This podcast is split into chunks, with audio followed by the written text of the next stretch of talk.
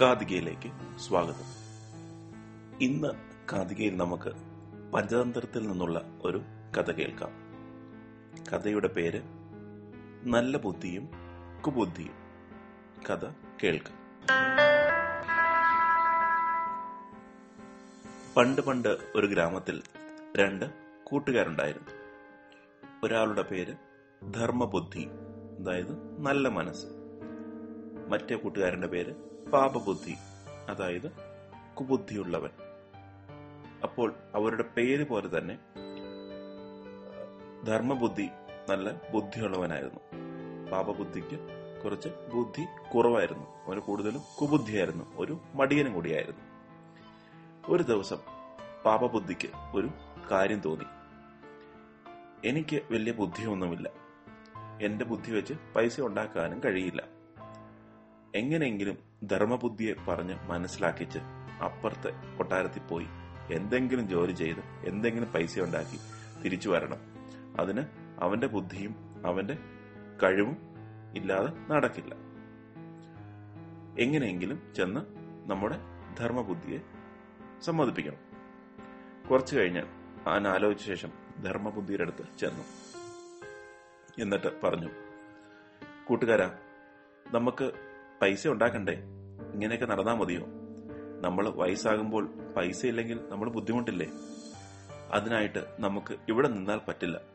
അപ്പുറത്തെ രാജ്യത്ത് പോയി എന്തെങ്കിലും ജോലി ചെയ്ത് പൈസ ഉണ്ടാക്കാം. നമ്മൾ കുറെ രാജ്യങ്ങളിൽ ജോലി ചെയ്താലല്ലേ നമ്മുടെ കുഞ്ഞു കുട്ടികൾക്ക് കഥ പറഞ്ഞു കൊടുക്കാനൊക്കെ പറ്റും? നല്ല അനുഭവങ്ങൾ നമുക്ക് വേണ്ടേ? ഇത് കേട്ട് ധർമ്മബുദ്ധി സമ്മതിക്കുകയും ചെയ്തു. അവർ രണ്ടുപേരും അവരുടെ അച്ഛനമ്മമാരുടെയും ടീച്ചർമാരുടെയും എല്ലാവരുടെയും അനുഗ്രഹം മേടിച്ച് അവർ ദൂരെയുള്ള ഒരു കൊട്ടാരത്തിലേക്ക് ജോലി തപ്പി പോയി. ഒരു നല്ല ദിവസം നോക്കി അവർ യാത്രയും തുടങ്ങി. അവരവിടെ ചെന്ന് ജോലി ചെയ്ത് നല്ലപോലെ പൈസയും ഉണ്ടാക്കി. എങ്ങനെ ഉണ്ടാക്കി? ധർമ്മബുദ്ധിയുടെ ബുദ്ധിയും കഴിവും ഉപയോഗിച്ച്. എന്നാലും രണ്ടുപേരും ഒരുമിച്ച് പൈസ എല്ലാം കൂടെ ഒരുമിച്ച് ശേഖരിച്ച് അവസാനം വിചാരിച്ചു നമുക്ക് തിരിച്ച് നമ്മുടെ നാട്ടിലേക്ക് പോകാം. അങ്ങനെ അവർ ജോലിയൊക്കെ ചെയ്ത ശേഷം കുറെ നാളുകൾക്ക് ശേഷം അവരുടെ നാട്ടിലേക്ക് തിരിച്ചു വന്നു. അവർ വണ്ടി കയറി തിരിച്ചെത്തി.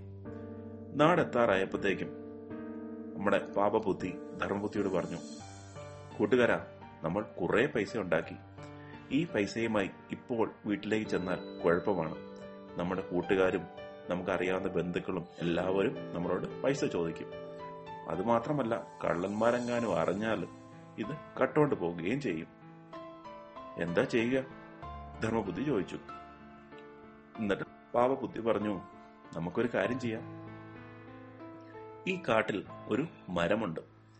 ആ മരത്തിനടിയിൽ നമുക്ക് ഈ പൈസ കുഴിച്ചിടാം. ആരും അറിയില്ല.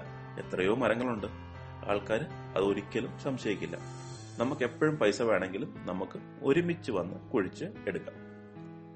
ധർമ്മബുദ്ധിക്ക് പാപബുദ്ധി പറഞ്ഞ കാര്യങ്ങൾക്ക് പൂർണമായും വിശ്വാസമായി. അവൻ തന്നെ പറ്റിക്കുമെന്ന് അവൻ അവന് ഒരു സംശയവും ഇല്ലായിരുന്നു.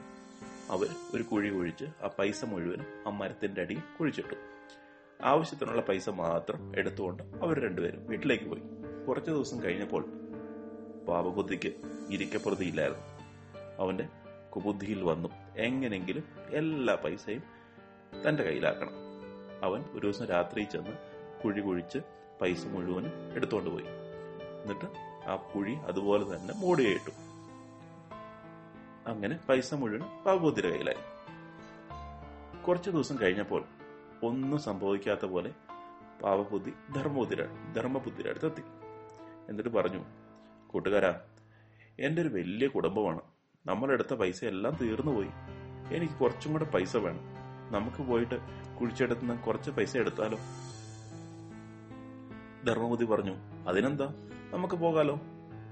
അവർ രണ്ടും കൂടി നടന്ന് കാട്ടിലെത്തി. ആ മരവും കണ്ടുപിടിച്ച് മരത്തിന്റെ അടുത്തുള്ള കുഴിയും കുഴിച്ചു. കുഴിയിൽ എന്തെങ്കിലും ഉണ്ടോ? ഇല്ല. എന്തു പറ്റി? പാപബുദ്ധി എല്ലാം കുഴിച്ചെടുത്തില്ലേ? അവർ തപ്പി. ഒന്നും കിട്ടിയില്ല. ഉടനെ പാപബുദ്ധി വച്ചുവെക്കാൻ തുടങ്ങി. എനിക്കറിയാം ഈ പൈസ മുഴുവനും എടുത്തത് നീയാണ്. നിനക്ക് മാത്രമേ ഈ പൈസയെക്കുറിച്ച് അറിയാൻ പാടുള്ളൂ. നീ ആ പൈസയുടെ എടുത്ത പകുതിയെങ്കിലും എനിക്ക് തന്നില്ലെങ്കിൽ ഞാൻ ഇപ്പൊ പോയിട്ട് നാട്ടുപ്രമാണിയോട് പറയും. സംഭവിച്ചതെല്ലാം പറയും. അവർ നിനക്ക് ശിക്ഷയും തരും. ധർമ്മബുദ്ധി ഞെട്ടിപ്പോയി. എന്താണ് നീ ഇങ്ങനെ പറയുന്നത്? ഞാൻ അങ്ങനെ ഒരിക്കലും ചെയ്യില്ല. നിനക്ക് എന്നെ വിശ്വാസമില്ലേ? എന്നെ പോലെ സത്യസന്ധനായ ഒരാളെ ഒരിക്കലും കുറ്റപ്പെടുത്തരുത്. അവർ കുറെ നേരം വഴക്കുണ്ടാക്കി. അവസാനം അവർ ആ നാട്ടിലെ മുതിർന്ന ഒരു നാട്ടുപ്രമാണിയുടെ അടുത്തേക്ക് പോയി. എന്നിട്ട് അവരുടെ കാര്യങ്ങളെല്ലാം പറഞ്ഞു. നിങ്ങൾ രണ്ടുപേരും അഗ്നിദേവന്റെ മുന്നിൽ സത്യം ചെയ്യണം. അതായത് നിങ്ങൾ രണ്ടുപേരും എടുത്തിട്ടില്ല എന്ന്. അതായത് ഒരു തീയുടെ മുന്നിൽ കൈവച്ച് സത്യം ചെയ്യണം. പാപ്പുകുതി പറഞ്ഞു സത്യം ചെയ്യാൻ ഞാൻ തയ്യാർ. പക്ഷെ അതിനു മുന്നേ ഒരു കാര്യം ചെയ്യണം. എല്ലാ മരങ്ങൾക്കും ഒരു ആത്മാവുണ്ട്. ആ ആത്മാവിനോട് ചോദിച്ചാൽ ആ ആത്മാവ് പറയും ആരാണ് എടുത്തതെന്ന്. ആ എടുത്തത് മരം മാത്രമല്ലേ കണ്ടിട്ടുള്ളൂ. അപ്പോൾ ആ ആത്മാവ് പറയും. എല്ലാവരും അത് കേട്ട് ഒന്ന് ആലോചിച്ചു. എന്നിട്ട് ഒരു മുതിർന്ന ആൾ പറഞ്ഞു അങ്ങനെയാണെങ്കിൽ നമുക്ക് കാട്ടിച്ചെന്ന് ആ മരത്തിനോട് ചോദിക്കാം. മരം പറയുമെങ്കിൽ പറയട്ടെ. പക്ഷെ മരം ഒന്നും പറഞ്ഞില്ലെങ്കിൽ നിങ്ങൾ രണ്ടുപേരും അഗ്നിദേവന്റെ മുന്നിൽ സത്യം ചെയ്തേ പറ്റൂ. ശരി പാപബുദ്ധിയും ധർമ്മബുദ്ധിയും സമ്മതിച്ചു. പാപബുദ്ധി പെട്ടെന്ന് ഓടി അവന്റെ വീട്ടിലേക്ക് പോയി. എന്നിട്ട് അവന്റെ അച്ഛനോട് പറഞ്ഞു അച്ഛ എനിക്കൊരു സഹായം ചെയ്യണം. എന്താ മോനെ?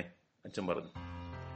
ഞാൻ കുറേ പൈസ ധർമ്മബുദ്ധിയുടെ അടുത്തുനിന്ന് കട്ടെടുത്തു. എന്നിട്ട് ഇപ്പോൾ ഈ നാട്ടിലെ ആൾക്കാർ അത് അന്വേഷിച്ച് നടക്കുകയാണ്. അച്ഛൻ എന്നെ ഒന്ന് സഹായിക്കണം. നമുക്ക് എങ്ങനെയെങ്കിലും ആ പൈസ കയ്യിലാക്കാനായിട്ട് അച്ഛൻ ഞാൻ പറയുന്ന പോലെ കേട്ടാൽ നമുക്ക് പൈസ കയ്യിലാക്കാം. ഇല്ലെങ്കിൽ ഈ പൈസ മുഴുവനും പോവുകയും ചെയ്യും. അവർ എന്നെ കള്ളനാക്കി മുദ്ര കുത്തുകയും ചെയ്യും. അച്ഛൻ ആലോചിച്ചു. മകനല്ലേ പറയുന്നത്? എന്താ ചെയ്യ? സമ്മതിച്ചു. എന്താ ഞാൻ ചെയ്യണ്ടേ? അച്ഛൻ ചോദിച്ചു. പാപ്പൂത്തി പറഞ്ഞു. ആ മരത്തിന്റെ അകത്ത് ഒരു വലിയ തുളയുണ്ട്. അച്ഛൻ ആ തുളയ്ക്കകത്ത് കയറിയിരിക്കണം അതിനകത്താണ് ഞാൻ പൈസയും വെച്ചിരിക്കുന്നത്. രാവിലെ പോയി ഇരിക്കണം. ഞാൻ ഉച്ചയാകുമ്പോഴത്തേക്കും ആൾക്കാരെയും കൊണ്ട് അവിടെ എത്താം. എന്നിട്ട് ഞങ്ങൾ ചോദിക്കും ആരാണ് പൈസ എടുത്തത്? അച്ഛൻ മരത്തിനുള്ളിൽ നിന്ന് ധർമ്മബുദ്ധിയാണ് പൈസ എടുത്തത് എന്ന് മാത്രം പറയുക. ബാക്കി ഞാൻ നോക്കിക്കോളാം. അവരെല്ലാം തീരുമാനിച്ച പോലെ അച്ഛൻ രാവിലെ ചെന്ന് കട്ടിച്ചെന്ന് ആ മരത്തിനകത്ത് കയറിയിരുന്നു. കുറച്ചു കഴിഞ്ഞപ്പോൾ ധർമ്മബുദ്ധിയും പാപബുദ്ധിയും നാട്ടിലെ പ്രമാണികളും നാട്ടുകാരും എല്ലാവരും കൂടെ ആ മരത്തിനടുത്തെത്തി. എന്നിട്ട് പാപബുദ്ധി വളരെ ഒച്ചയിൽ ചോദിച്ചു ആത്മാവേ മരത്തിന്റെ ആത്മാവേ ആരാണ് ഈ പൈസ എടുത്തത്? അങ്ങേക്കറിയാമെങ്കിൽ പറയൂ. മരത്തിനകത്ത് പാപബുദ്ധിയുടെ അച്ഛൻ ഇരിപ്പില്ലേ? അച്ഛൻ പറഞ്ഞു ഞാൻ സത്യമേ പറയൂ കള്ളൻ ധർമ്മബുദ്ധിയാണ്. അവനാണ് ഈ പൈസ മുഴുവനും എടുത്തത്. അത് കേട്ടതും എല്ലാവരും ഞെട്ടിപ്പോയി. ഇങ്ങനെയും ആത്മാവുണ്ടോ മരത്തിൽ? പക്ഷേ ആത്മാവ് പറഞ്ഞതല്ലേ? സത്യമായിരിക്കും. എല്ലാവരും പരസ്പരം ആലോചിച്ചു. എന്താ ചെയ്യേണ്ടതെന്ന് തീരുമാനിക്കാൻ തുടങ്ങി. പക്ഷെ ധർമ്മബുദ്ധിക്ക് മനസ്സിലായി. താൻ തെറ്റൊന്നും ചെയ്തിട്ടില്ല. ഇതിലെന്തോ ഒരു കള്ളക്കളിയുണ്ട്. മരത്തിന് ആത്മാവുണ്ടെങ്കിൽ അത് നുണ പറയില്ല. ഇതിലെന്തോ ഒരു കള്ളക്കളിയുണ്ടെന്ന്. ധർമ്മബുദ്ധി എന്ത് ചെയ്തു? അവിടെ കിടന്ന കുറച്ച് ഉണക്കേല എടുത്തു. എന്നിട്ട് ആ മരത്തിന്റെ മരത്തിന്റെ പൊത്തിലേക്ക് ഇട്ടു. എന്നിട്ട് തീ കൊളുത്തി. അപ്പൊ ഉണക്കേലല്ലേ എന്തു പറ്റും? അതിനെല്ലാം തീ പിടിച്ചു. തീ പിടിച്ചതും ഉടനെ അത് പുകയായി മാറി. പാപബുദ്ധിയുടെ അച്ഛന് ആ ചൂടും പുകയും സഹിക്കാൻ പറ്റിയില്ല. അയാൾ എഴുന്നേറ്റ് ഒറ്റ ഓട്ടം. അവിടെ നിൽക്കുന്ന ആൾക്കാർ മരത്തിനുള്ളിൽ നിന്ന് വരുന്ന ഒരു വൃദ്ധനെ കണ്ട് ഞെട്ടിപ്പോയി. ഏയ് നിങ്ങൾ എന്താ അവിടെ ചെയ്യുന്നത്? എന്തു പറ്റി? വേറെ മാർഗമൊന്നുമില്ലായിരുന്നു പാപബുദ്ധിയുടെ അച്ഛൻ എല്ലാ സത്യങ്ങളും നാട്ടുകാരോട് പറഞ്ഞു. സത്യങ്ങൾ കേട്ട നാട്ടുകാരും നാട്ടുപ്രമാണികളും പാപബുദ്ധിയെ ശിക്ഷിക്കാൻ തീരുമാനിച്ചു.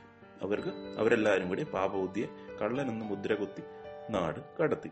എല്ലാവരും ധർമ്മബുദ്ധിയുടെ ധൈര്യവും ബുദ്ധിയും അഭിനന്ദിച്ചു. കൂട്ടുകാർക്ക് പഞ്ചതന്ത്രത്തിൽ നിന്നുള്ള ഈ കഥ ഇഷ്ടപ്പെട്ടു എന്ന് വിശ്വസിക്കുന്നു. എന്താണ് ഇതിൽ നിന്ന് വരുന്ന സന്ദേശം? എപ്പോഴും കൂട്ടുകാരെ തിരഞ്ഞെടുക്കുമ്പോൾ നല്ല കൂട്ടുകാരെ തിരഞ്ഞെടുക്കുക. നിങ്ങൾ മോശമായ കൂട്ടുകാരെ തിരഞ്ഞെടുക്കുകയാണെങ്കിൽ അതിന്റെ വില നിങ്ങൾ കൊടുക്കേണ്ടി വരും.